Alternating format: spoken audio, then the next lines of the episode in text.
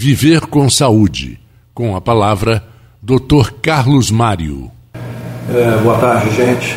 É, em relação ao diagnóstico precoce, que tem surgido inúmeras perguntas, tá?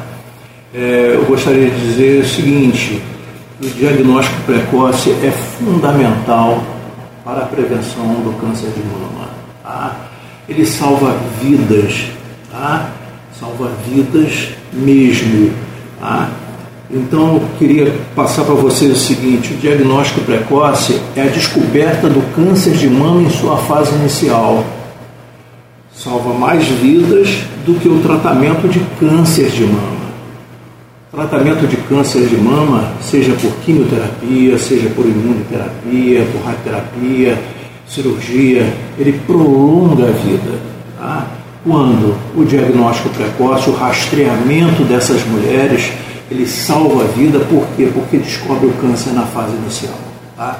Isso é fundamental, tá? diminui o, o melhor caminho é exatamente esse, é o rastreamento, é o diagnóstico precoce é, a descoberta na fase inicial tá, de todas essas mulheres, a população feminina é, com, com, antecedentes, tá, antecedentes tá, e a população acima de 40 anos sem sintomas. Tá? Isso é fundamental para que a gente tenha um, um, uma diminuição dessa taxa de mortalidade.